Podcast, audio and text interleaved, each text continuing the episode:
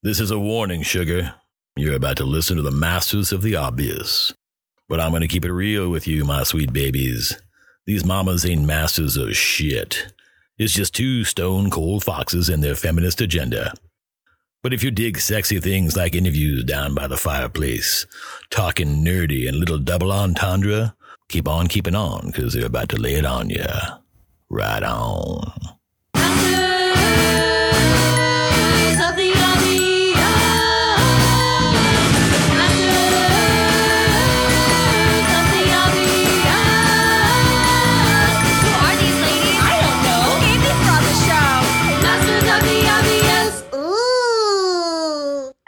And welcome to the 15th episode of Masters of the Obvious. I'm Kirsten Bozio.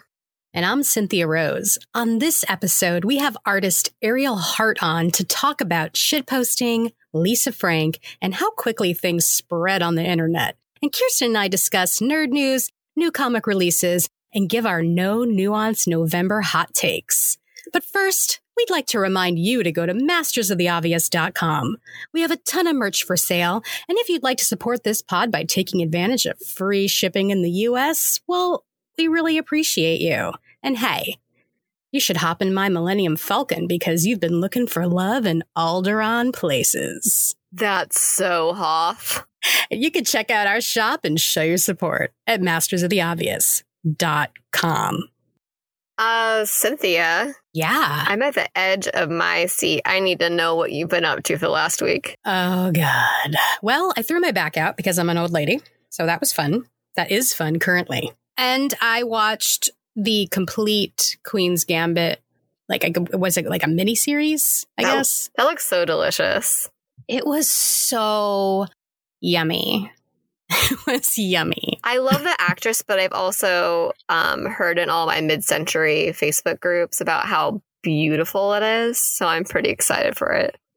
It's amazing. I really, really, really enjoyed it. Really, a, a, a lot. I'm also really uh, excited, and I, I mean, obviously, this isn't what I did the last week, but I'm just looking forward. I'm very excited about the the Fresh Prince reunion, and for no good goddamn reason. It's not like I'm the biggest Fresh Prince fan, but I saw a video about the reunion, and I'm just really excited about it.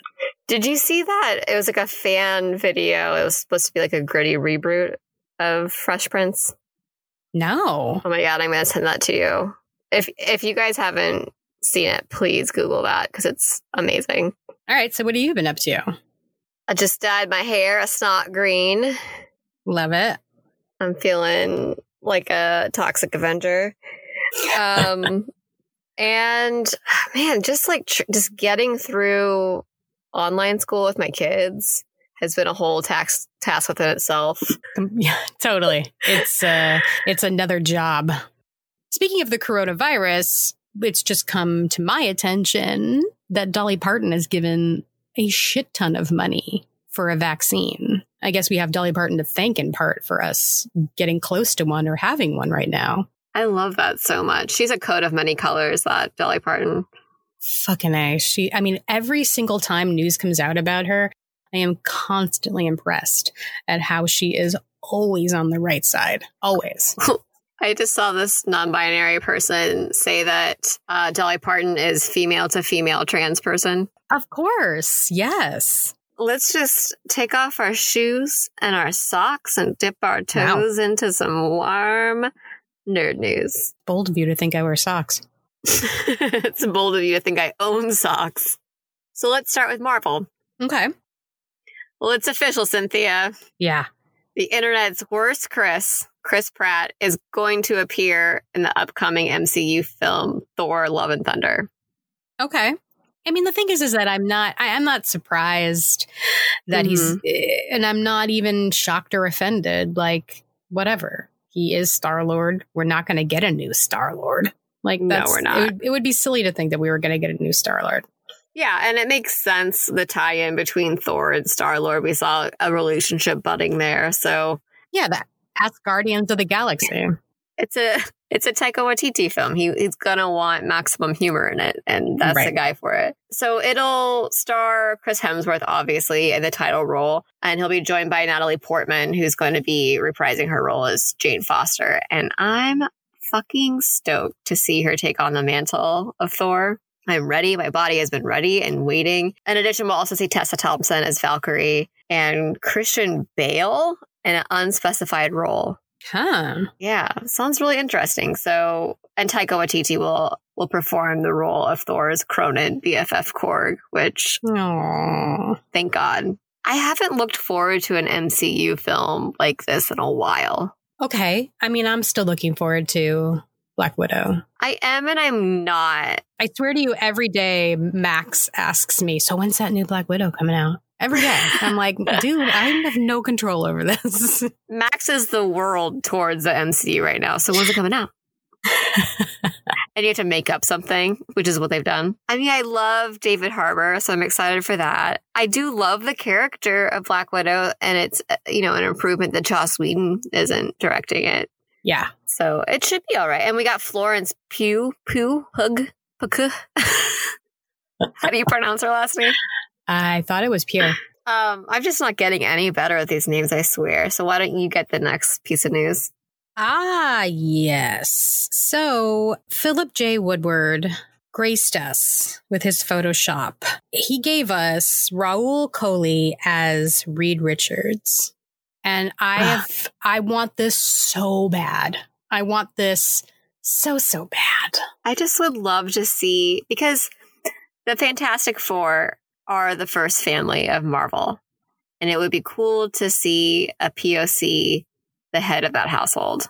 I guess that's a little Christian of me to say that the man's the head of the household, but you know what I mean. It's just nice to see that. Last night I watched the Fantastic Four movie for the first time. 2015 Fantastic Four movie. And I tried to watch the first one as well, the one from I don't know, the one with Jessica Alba.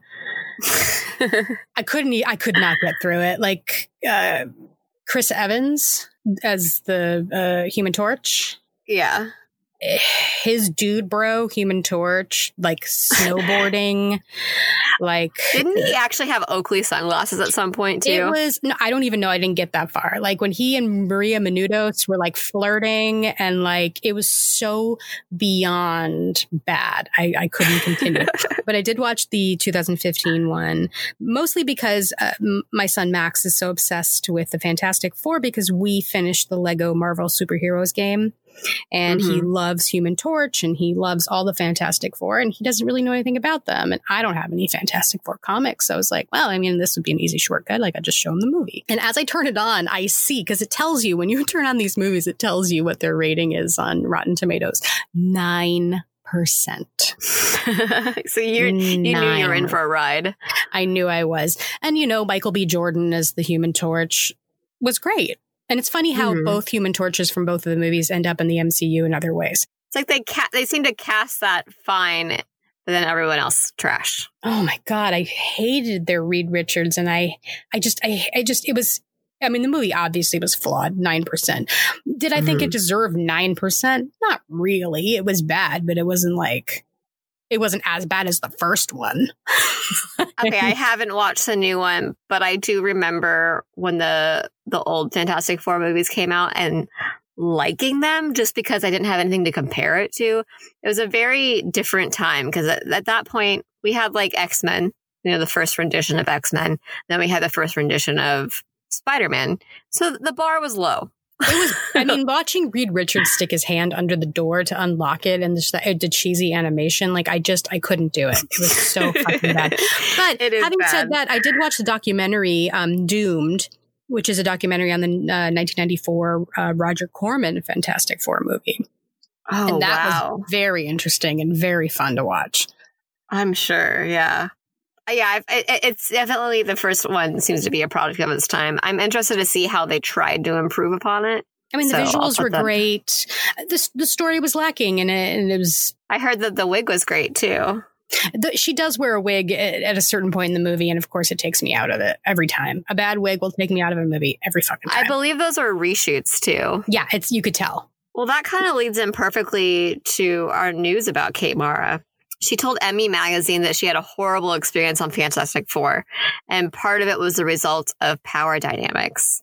Sorry, is that does that indicative of why you know her Sue Storm wasn't even on the mission where they went to the other dimension? You know, I wonder. I I think what she's saying is true, but I also wonder if she's trying to distance herself from the shit show that is that movie. Mm-hmm, mm-hmm. And quote, she said, have I not gotten along with a female director? Absolutely, she explained. And was it not the greatest work experience? Sure. But there was never a time I felt this is happening because I'm a woman. Where with male directors, it 100% was only happening with me. It was a power dynamic thing. Okay. So that's not great.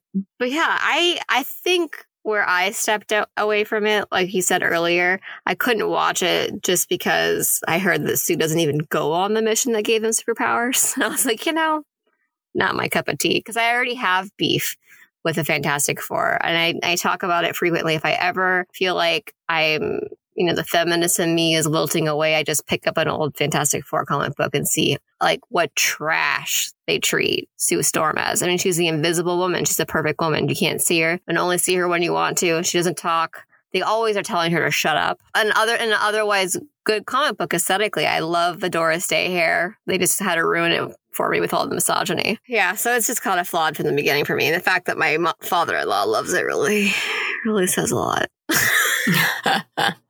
But in other news, in an interview with an Argentine newspaper, Black Panther executive producer Victoria Alonso said that Black Panther 2 would not use a digital double of Boseman. Thank yeah.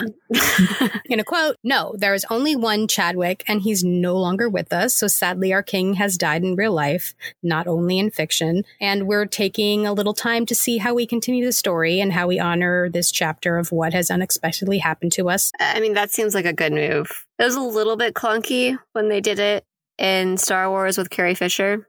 Um, yeah, but I'm glad they did it because I think it would have been yeah. weird if they hadn't. I can't imagine a good scenario where they did this in Black Panther. No, I'm glad they're not doing it. It's the right move. Absolutely. Um, and other news, we found out that Stacey Abrams is a Buffy nerd. As if it was possible for me to love her anymore. Ugh. It's it's impossible. And just a sidebar for a second, we also found out that she was a supernatural fan. We could have our first nerdy black woman for president. Um, weighing in on this Angel Spike debate, to be fair, Angel was the right boyfriend for Buffy coming into her power. Spike was the right man to be with as she became the power. Yes. And I agree with only one ex- exception. Yes. Of course, the Seeing Red episode where he attempted to rape Buffy. and I I I get a little creeped out by Spuffy stands on the internet because I feel like part of the appeal of Spike is that specifically that it's so complicated. Really? And I, yes. Ew. I mean, I feel like they were a better pair, and I feel like um, Spike was more dynamic, and Angel was pretty one note. Yeah, I'm not a big. And Angel so fan. that's kind of where I come from with it. Like, it's just more fun, but I don't like it in like a sadistic sort of way. Yeah feels a little creepy. But um, I love that Alyson Hannigan, who plays Willow, waited on it too. She said, actually, Buffy should have dated Willow. Obviously. And yeah. it's canon. The only the only thing I can think of to debate that with is like, oh, well, what if Buffy isn't interested in girls? Wrong. And the comic book, she is. So it would have been a very nice relationship. We wouldn't have gotten our Dark Willow though, but it was it would have been good. Well, we could have got it got her after. Honestly, we could have gotten Dark Willow after Buffy was murdered for like the umpteenth time. okay, we could have gotten several Dark Willows. oh goodness gracious, you're gonna love this one. Mm-hmm the million, this is in quotations, of course, MAGA march that took place in Washington this past week, providing a lot of entertainment for everybody, uh, were two protesters in costume, one dressed as Joe Biden in a prisoner uniform, the other being held by the other, which was a man in a Trump mask dressed as Homelander from The Boys. The irony is not lost on me. What about you? It's perfect in its awfulness. Um, showrunner Eric Kripke tweeted an image of the duo saying, um, are they actually watching the show?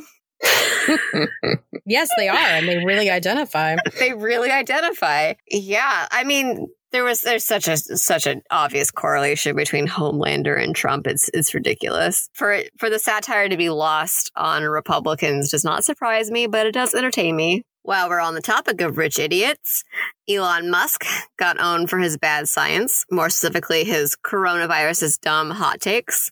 People are now dubbing him Space Karen. He tweeted, something extremely bogus is going on. Was tested for COVID four times today. Two tests came back negative and two came back positive. Same machine, same test, same nurse. Rapid antigen test from BD. And of course, an actual doctor weighed in and said rapid antigen test trades sensitivity for speed. They return a result in less than 30 minutes, but can only detect COVID 19 when you're absolutely riddled with it.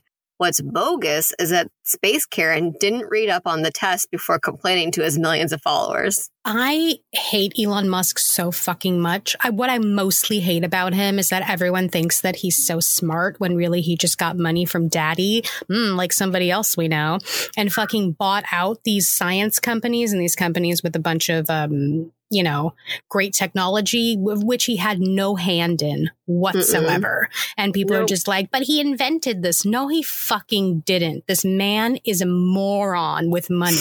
and that seems to be more and more prevalent in today's society. The morons with money shout like fucking firing off their mouths on Twitter and being fucking idiots and just perpetuating their dumbness and spreading it like a fucking disease.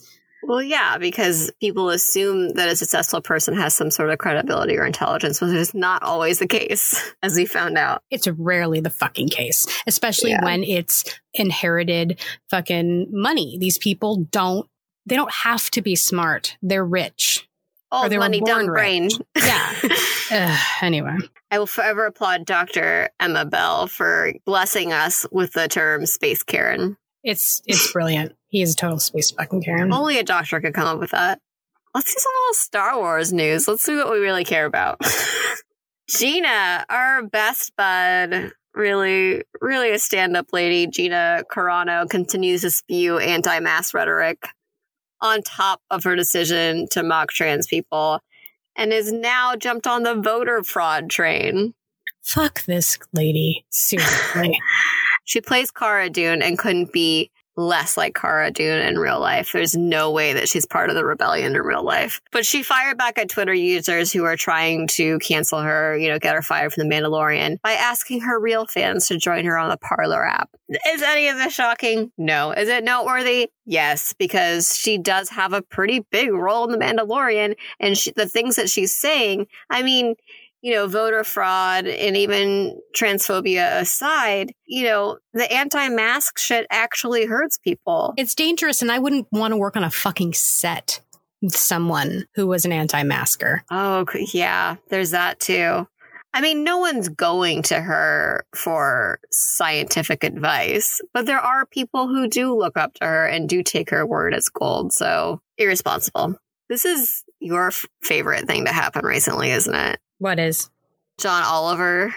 Oh God, I mm, the season finale of what is it called? Last week with John Oliver. Mm-hmm. Fucking gold. That bit with Kylo Ren.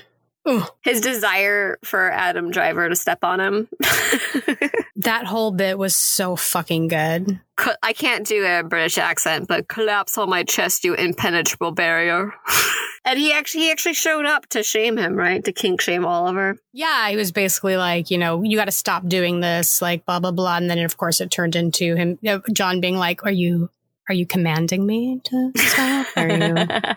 What a national treasure. It was a beautiful fucking bit on that show. And then and then he blew up 2020 and it was it was beautiful. Um so let's talk about The Mandalorian season 2 episode 3 The Heiress. Yes. This is spoilers, obviously. So it was very interesting and it got a lot of reactions. What is that? Do you think that Baby Yoda had a redemption arc at all in this episode?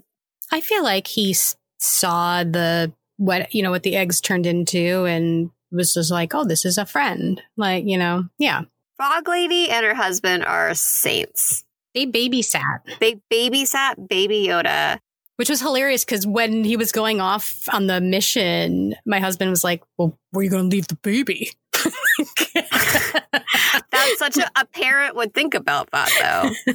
but like how did we end up how did we end up needing a babysitter? Well, obviously they went on a fucking boat with some calamari. Yeah, Some they were calamari. swindled by some Pirates of the Caribbean monsters. Basically, right? It's Davy Jones and his fucking seafood platter friends. and of course, they're the the Quarren, I believe. They which we saw them in Return of the Jedi. We've seen them before. Mm-hmm. Yeah, they're swindled by these pirate guys, and Mando gets and Baby Yoda gets saved by a trio of fellow Mandalorians, Yes. led by fan favorite Bo-Katan. Katee Sackhoff. Did you ever watch Battlestar Galactica? No. She was the best part, easily, easily. But there is a there's a plot twist here, is that they take their helmets off, unlike Mando. Yeah, so we learned something interesting about Mando is that he is a member of a separate extremist cult Yikes! and that he could absolutely take his helmet off. That not taking it off is not the Mandalorian way, it's just his cult's way.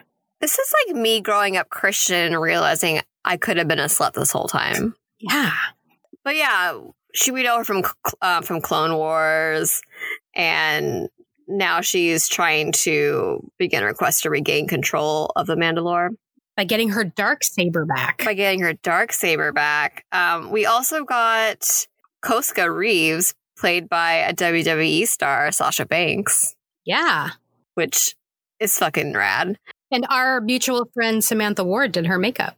She did. I was going to mention that. And then we get a guy. We're not even going to talk about him. But the ladies, oh my God. We, do we need Cara to come back? Absolutely not. We're fine. It's We're fine. great.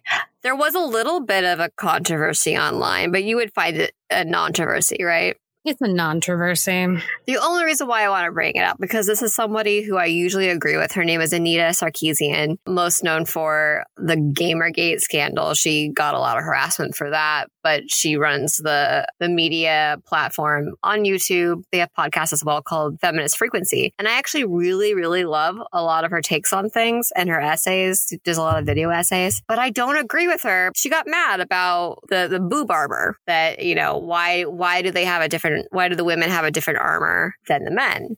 Yeah. And, you know, there could be an argument made on either side. Like maybe it's not necessary because a lot of like real combat armor doesn't accommodate for boobs. But then again, a lot of the armor is made for men, although it's worn by women. A lot of larger chested ladies and, and other identities would be in a lot of pain getting it smashed in, which is actually why a lot of uh, even the military is developing more accommodating armor these days. So I don't, it's actually kind of progressive in a way because it's Yeah. not sexualized. It just looks like it accommodates it appropriately.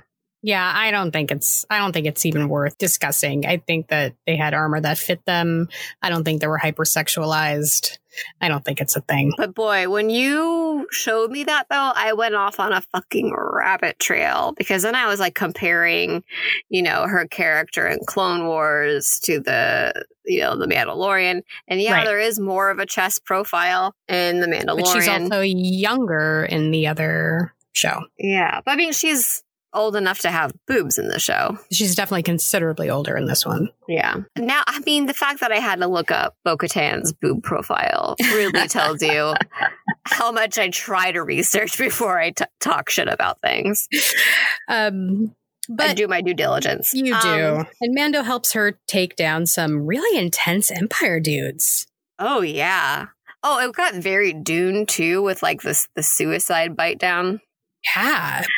But I think the most exciting part about this episode, aside from you know getting our fan favorite, is another as the introduction of another fan favorite. Yeah. Yeah, yeah, yeah, yeah, yes. I mean, the fact that we're getting Ahsoka, Anakin's Padawan. Oh my god! And and I heard rumors that Rosario Dawson is supposed to be playing her. yeah, pretty much that's who we should expect. And then, I mean, it's, I think it's okay that we side note a little bit about Rosario Dawson because she's in an ongoing court case where a person called Dedrek Finley accused Dawson and her mother of workplace discrimination after Finley finally came out to Dawson's family as a trans man. Yikes. there's this, there's this, there's a lot going on with the cast of The Mandalorian. Yeah, shit we'll see what happens with that. Oh, yeah, I just like the way that the, like where the show's heading right now. Comics time. Marvel Voices number one. Marvel Voices Indigenous Voices number one. I posted some of the comic book art on our socials and ooh, yeah, it's a good one. Spider Woman number six. Widowmakers, Red Guardian and Yelena Belova number one. Catwoman, number 27, Teen Titans, number 47, Red Sonja, number 21, Vengeance of Vampirella, number 12, Big Girls, number 4. For the love of fucking God, if you're not reading Big Girls, stop what you're doing and get the first four issues right now.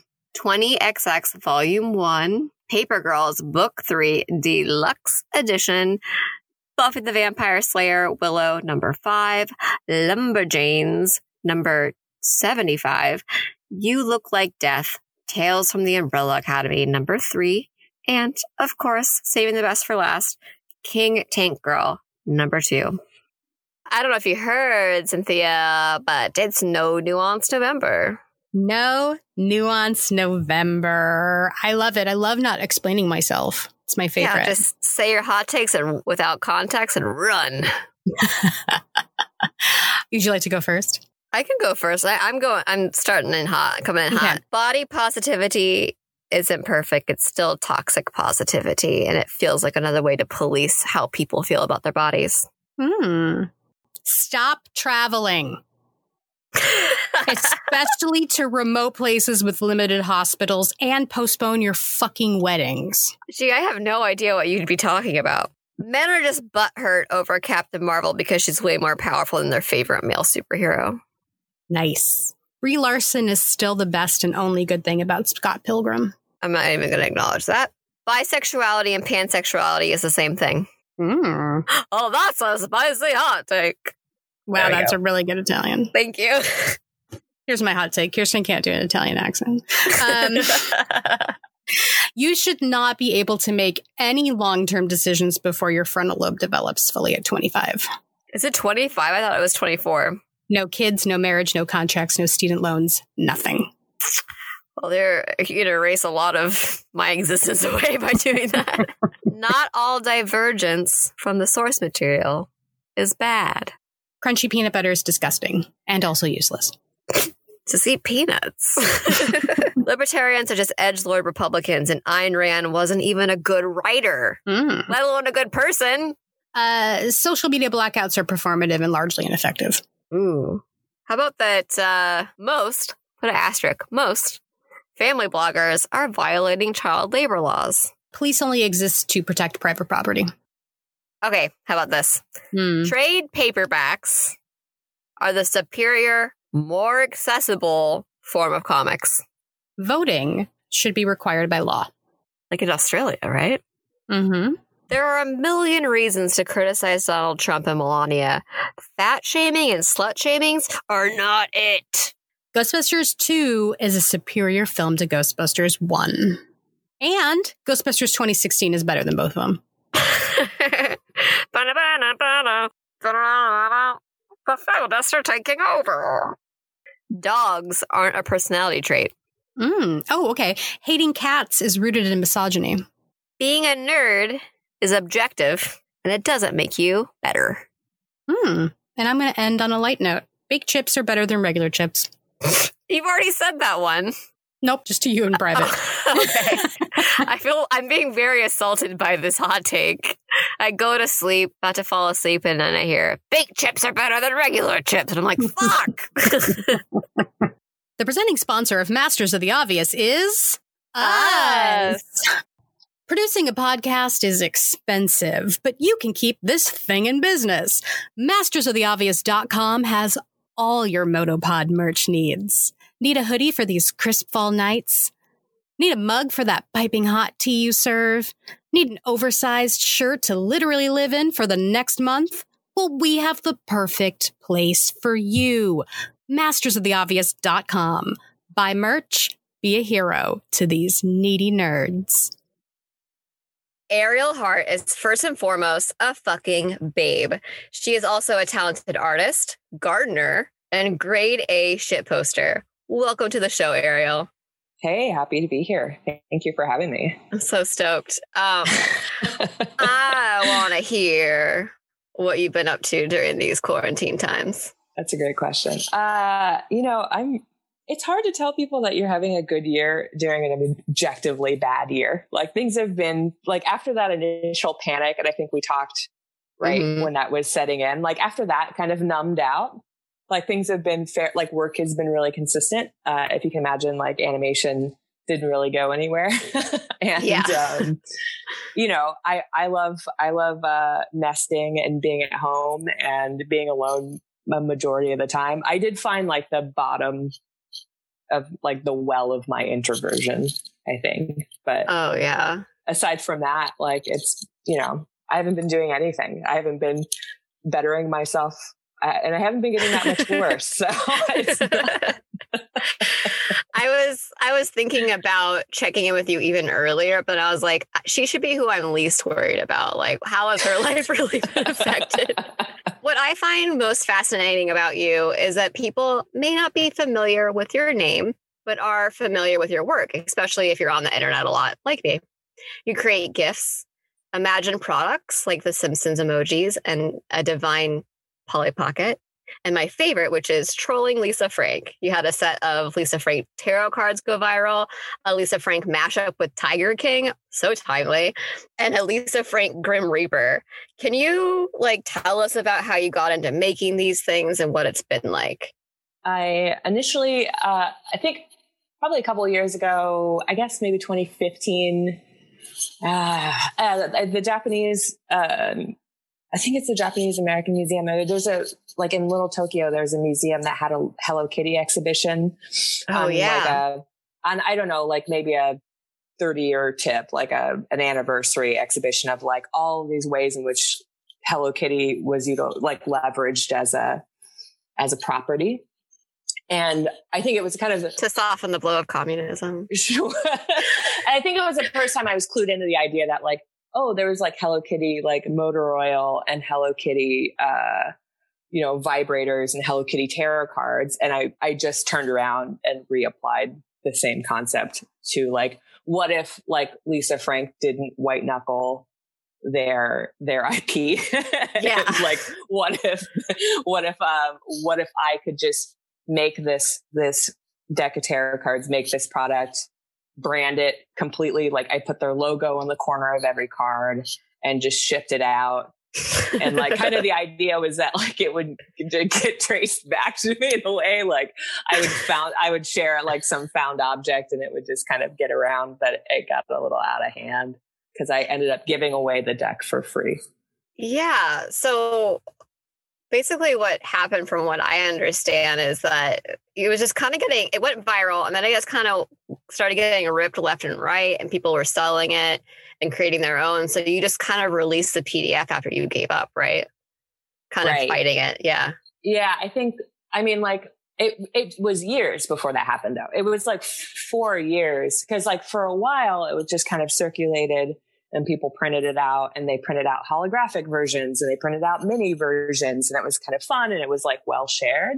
And then like last year, like many years after it had been out, uh, people started like selling it really heavily on Etsy. And um like i don't know like their own kind of square spaces and stuff. And it, like i it was like last year was maybe the first time i'd seen an advertisement for my own work in my sponsored ads on Facebook, right? Like my own work being sold back to me. And it kind of so felt jarring. like this is out of control because I've made a mistake.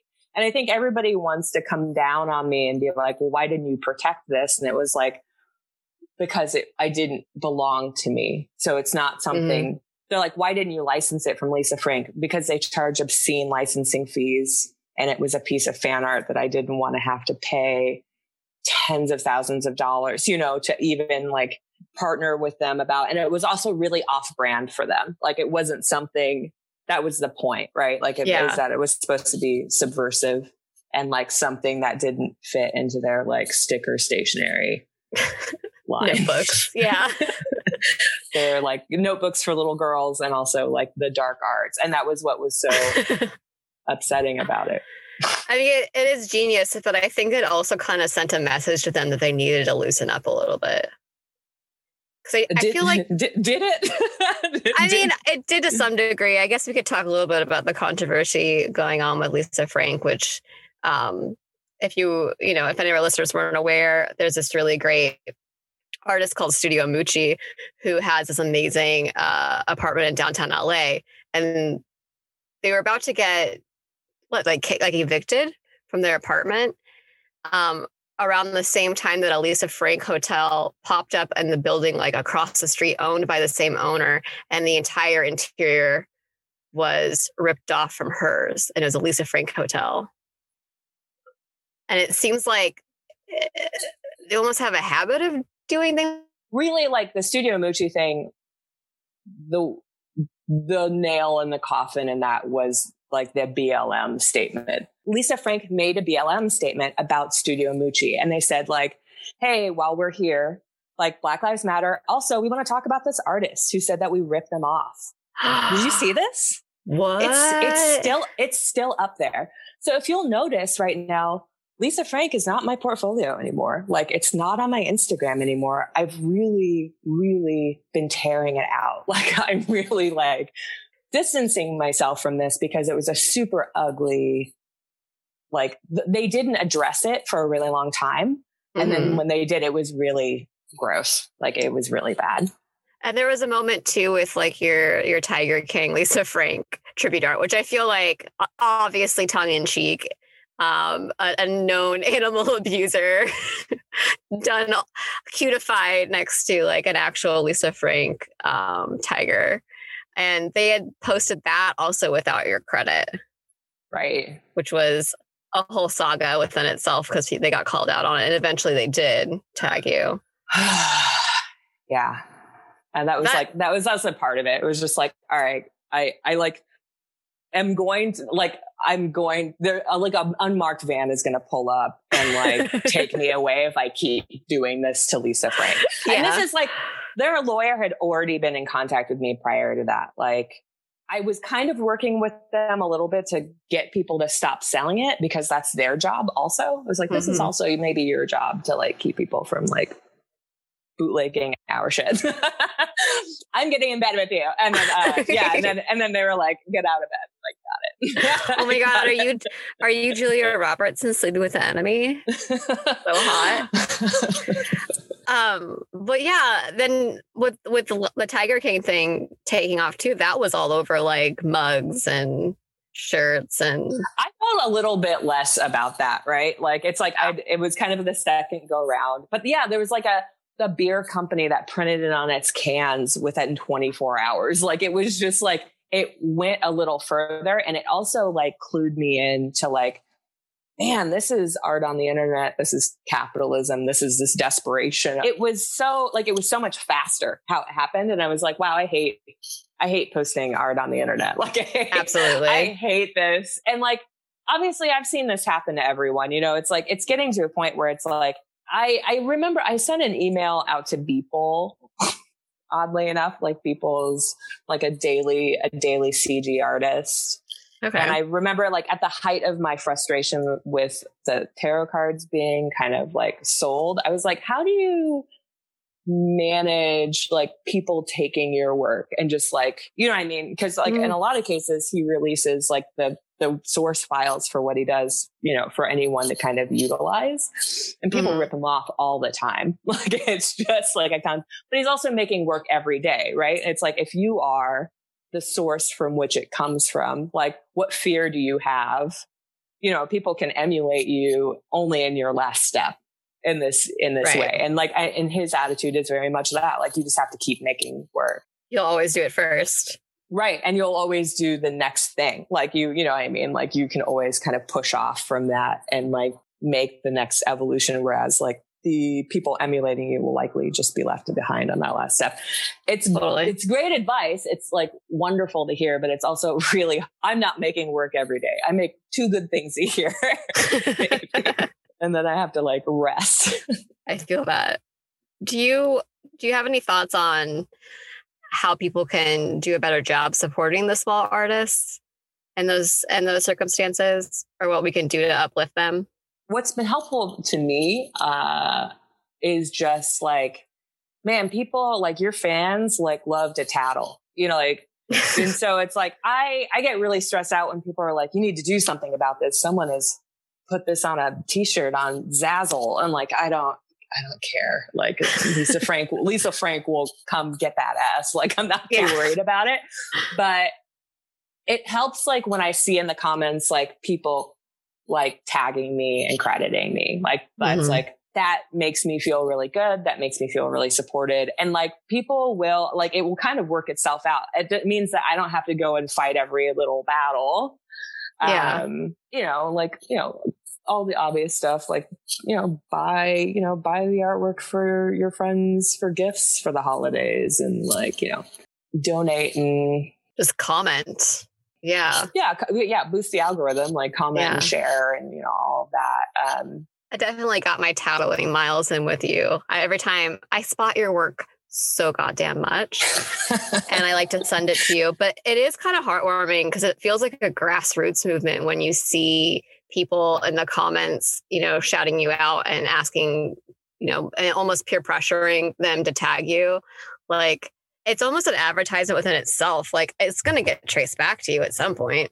sure, and like, yeah, and so I don't, I don't really, and I also like have like really released that because it's like that's not my bread and butter. Like, uh, luckily, I mean, like I'm really uh, lucky to not have to make money off of like making art on Instagram. It would, it would kill me. It would really, I really don't it's know if I could. it's really you know what i mean like it's really like i i work in advertising and that's like its own thing like i do actually genuinely have a hobby in like making GIFs and stickers uh and and cards and enamel pins and stuff like that and so i can like it's a little bit of a, a mental exercise but like people people will know it's me you know i mean like what am i giving up Mhm. like what is the fear right like what are people really taking from me when they post something of mine without credit like Yeah, but I I mean, it is good to draw awareness to that too. Is that it's it's better if you want to post something, it's better to do your research and find who the fuck made it before you post it.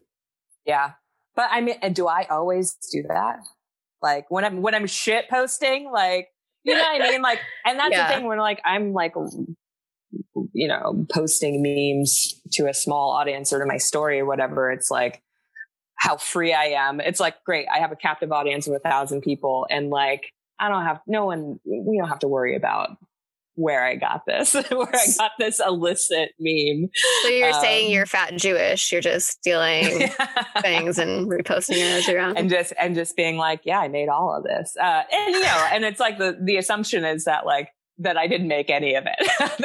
I, I can keep that kind of silo of like these are all things I made. These are all things I definitely I stole from other uh, other websites, uh, and that. and Never the twain shall meet. I won't put them on coffee mugs, and you know, let's let's uh, let it be.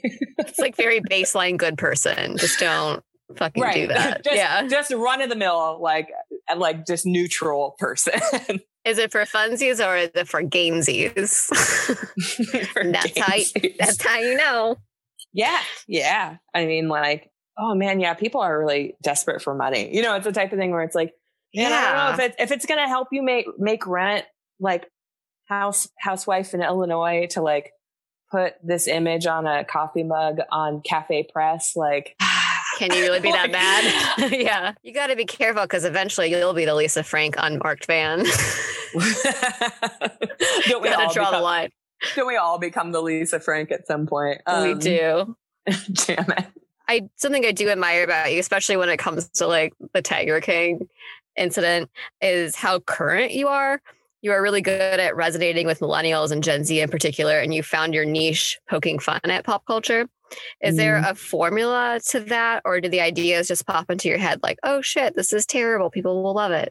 Yeah. Um, that's really it. And that one was in particular, it was just like something I had run by a friend in the morning. I was like, you know what? I could do this. It would take me two hours. Uh, it- you know, and I posted it on my personal Facebook. That was the thing too. I posted on my personal like art page that has on Facebook that has a thousand people. I posted on my Instagram that has like at the time 2K followers. And then like within the day, Lisa Frank had posted and was like, I don't know, we didn't know where it came from.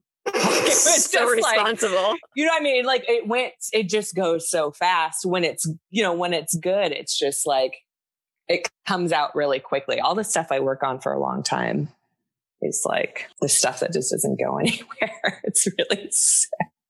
So you you feel like more spontaneous about it too. Like, Yeah. do, do you? there- isn't any moments where you really plot out. Like, no. yeah, No, not at all. And that's the thing where it's like that Grim Reaper on a unicorn image is like, was like a commission I did for a client. Like they asked for, you know, a couple, for me to draw a couple images that would look good on t-shirts. And I showed that to them as a rough sketch. And they were like, no, we're not interested. And then I was like, nah, I'm going to finish it. And I finished it and they came back and they were like, whoa, wait a second. and by that time it had already been, I mean, it had already been pretty widely shared and I wouldn't, I wouldn't sell it back because I knew that I would make more keeping it yeah, absolutely. um, in that case. And that's one of those things where it's like, yeah, I don't know if I would have done it on my own. And it was like for a death brand. It was for, you know, it was for a very specific. client and stuff. Yeah. Yeah. Um, so where I get kind of hung up on, I, I I understand it in concept, but maybe you could under you can explain it a little bit better. Is this idea of imagined project products, like things that don't actually exist? I think the closest thing that I've seen to something like that is like there's a page on Facebook called Worst Buys, and it's just like troll foods, like orange juice that's flavored with mint toothpaste Sure. but you actually do like 3D renderings of things like the Polly Pockets. Sure. Yeah. I mean, I love all of those, like those food mock-ups of like hot pockets with bees in them or whatever. Yes. Like that stuff, that's very much what that touches on is that that's a particular interest. And so when it comes to actually working in marketing and advertising new products that I think are really cool, it really, it taps into that same kind of imagination, right? Like how can you make this just seem a little wilder than it is? Yeah. Man, I just like, I cannot, I think Cynthia might have been one of the first people I showed your divine Polly Pocket to. The poop shaped, like it's just so genius. I don't know how, like, I, I, I really want you to get like a MacArthur Genius grant to make all of these things into reality. It would make my life, my whole life. Oh God, I think that would be great. It's, that's the thing is that it happens so quickly that like somebody else, because I Google, you know, I'll Google like mm, pink flamingos, Polly Pocket. And, you know, I try to like figure out if it exists in what form and to what level it exists already. And by the time you put it out there, somebody will make it. You know what I mean? Like that's how Totally. quickly. It's like, it's like porn. right. So you've had a lot of office jobs and you worked as a freelance artist as well. And one of which was casting animators for one of my favorite shows on Hulu right now, Cake. What are the biggest differences between what you do for a living and your passion projects? And I think you kind of answered this a little bit, but how do they in more detail overlap? the biggest difference between what I do for a living and passion projects is that like I don't have to bring like for what I do for a living, I am really good at like taking an assignment, like taking um an idea or a project or you know like hey, we need to have this type of team for the project. Like I'm really good at realizing animation for a company. So companies often bring me in to build teams to source animators uh, as freelancers to like connect them with the right people for like their projects. And that could be long term or short term i'm really great and, and that's a puzzle right? Like i'm really great at kind of puzzling that together for someone else. I don't in my own work that doesn't exist right? Like i you know and my my own work is so much more you know about like illustration or like it is so much more of that like introverted kid kind of art making process you know? And that's like uh, for companies like a lot of advertising is like we want something that looks like kind of a a, a, a blank version of this, a, a, a classier version of uh, NFL sports or like a um, more winterized version of like a jungle scene or something. It's usually like recycling two ideas and putting them together. And in my own work, I'm able to kind of just see I, I guess my my professional work helps me see holes in the market and so i'm also able gotcha. to see what type of shows don't exist yet like there aren't a lot of shows that are made by black women about black women for adults you know like yeah. things like and like i can see that in festivals i can see that on television and yeah i don't know uh, I don't know if that answered your question. Cake, no, I think it did, and and you can see it in Cake too. Like the casting, and that's perfect. The animation, it's so it's such a fun blend of things. Yeah, yeah. I mean, I'm really proud of the work that we've been doing there, and like the work that I do in particular is just finding the animators that make just these really short interstitial pieces that glue the show together. Um, and it's been really fun to be able and i can i can work with people all over the world and i can work with people you know it's like one of the rare opportunities usually when i'm sourcing animators i'm i'm really i'm really limited to the us so it's been really cool to be able to kind of expand that i'd like to talk about what i get out of it when you're successful um, i get to point i get to share articles about you and then point I can't. It's really hard to point to it when you're online, but I'm I'm I'm like directing people to it. I'm like, guys, guys, my friend Ariel. Did you see this? That was my friend Ariel. it's my favorite. And if you if you start failing and you take that from me, I will take you an unmarked fan. I will not stand for that. Um, just to, to put a pretty little bow on this interview. Okay. Got some real fun questions. A little quirky girl. Little. I'm not like the other interviewers' questions. Um, Tell me about your favorite fast food order. I yeah, I guess I love. Wow, I feel like it's a really unpopular opinion, but I I do love like an Arby's roast beef sandwich, like an Arby's five for five. Hell uh, yeah. I, I, yeah, and I like to go. I like I usually just end up going to Arby's and like in Hollywood alone with like the big kind of like historically protected sign and like eating my you know eating my share of curly fries and five for five roast beef sandwiches. That's probably it. It feels like such a like introverted secret. you know what I mean? Like Taco Bell is for the boys. Like we can all yeah. go out and like get a taco. Like no one's mm. coming with me to Arby's, man. I'm coming with you to Arby's. I'm gonna have like a that's gonna be my death wish trip where like what would really like take me out with my Crohn's Arby's for make sure. A, a make a wish. We have the meat Crohn's trip. Maybe they we have the we have the coffins to put Kirsten in afterwards. Oh my god, you could dip my corpse au juge. I love that for me. Oh, oh juge. Is that how you say it?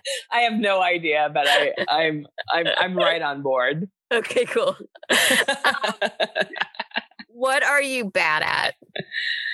Uh, lots of things. Uh, I know I'm bad at lots of things. I'm bad at bad at communication. I'm bad at I'm bad at taking criticism. I can like What's your favorite word? Um You're like so audibly annoyed by my questions. Why can't I think of a single word right now? I'm I'm so bummed. Chlorophyll. Perfect. All right. Ariel Hart, you wonderful, wonderful person. Where can we find you? I'm at arielhart.com. I'm at arielhart.gif on Instagram, uh, arielhart on Twitter, but I'm not actually there. Uh, that's it. oh, and on Etsy. I'm on Etsy at Ariel Hart Store. Yes. Oh my God. Cynthia's going to load up on those enamel pins. I just know it. Thank you so much for having me. I'm so uh, glad you came on. Guiding me through this. I appreciate it. Thank you so much to our guest, Ariel Hart. What a fucking delight. Check out our website, mastersoftheobvious.com for new episodes, news, and merch, our Instagram at Masters of the Obvious, Facebook at Masters of the Obvious, and Twitter at Masters of the O. And if you'd like to be a patron of our show, you can go to contribute.mastersoftheobvious.com. And if you'd like, we'll even mention you on the show. But if you want to remain anonymous, we understand. We don't want to be associated with us either. Please don't forget to leave a glowing review on Apple Podcasts and to subscribe on whatever platform you're listening on. Thank you for listening, and we love you like a lot.